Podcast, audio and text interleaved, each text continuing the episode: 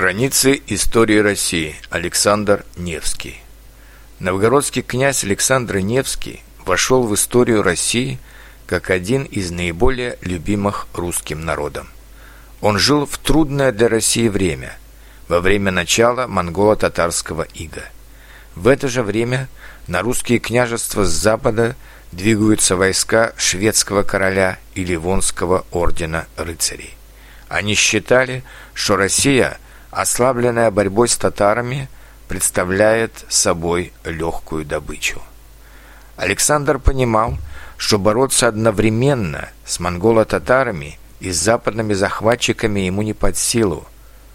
Он признает власть татар, посылает в Золотую Орду подарки для хана Батыя.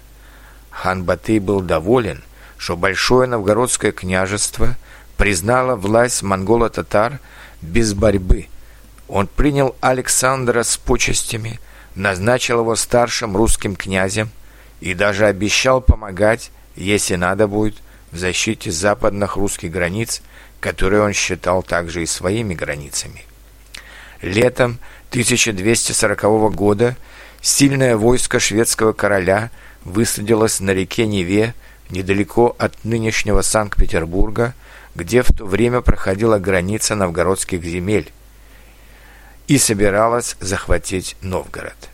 Но князь Александр не стал дожидаться врага в Новгороде, он быстро собрал свою дружину, пополнил ее добровольцами из новгородцев и внезапно сам напал на шведское войско.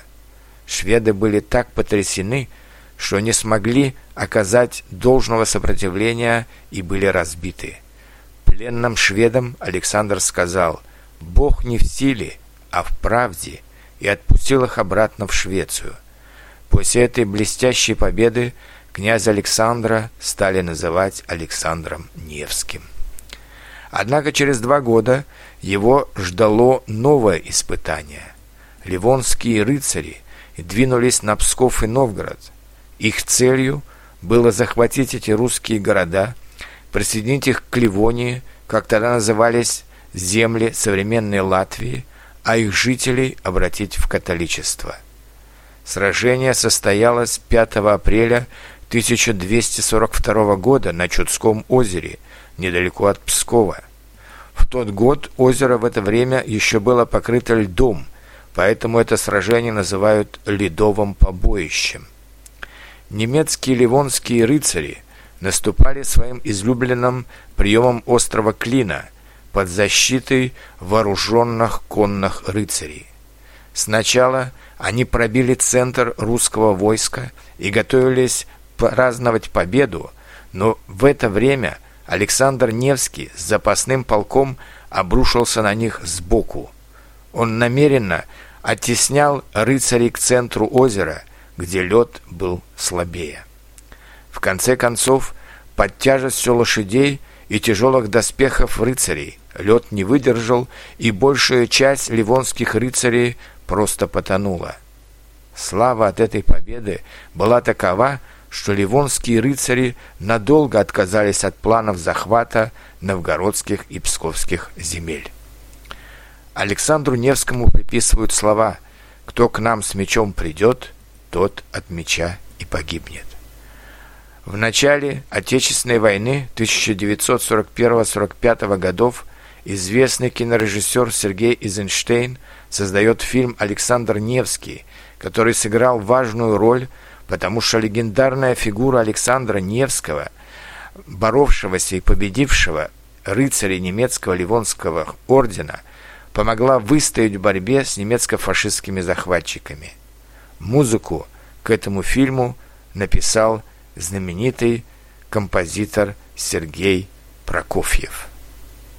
Смерть Александра Невского была загадочной. По одной из версий, монголо-татары испугались, что влияние Александра Невского на русские княжества стало слишком большим.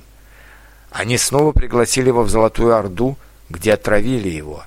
На пути домой из Орды Александр Невский почувствовал себя плохо и внезапно умер в возрасте 44 лет.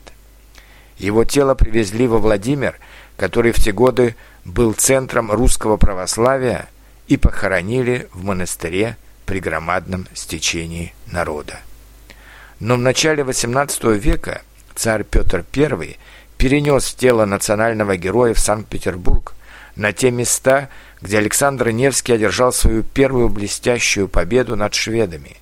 И сейчас многие люди посещают Александра Невскую лавру в Санкт-Петербурге, где находится могила Александра Невского и многих других великих людей России.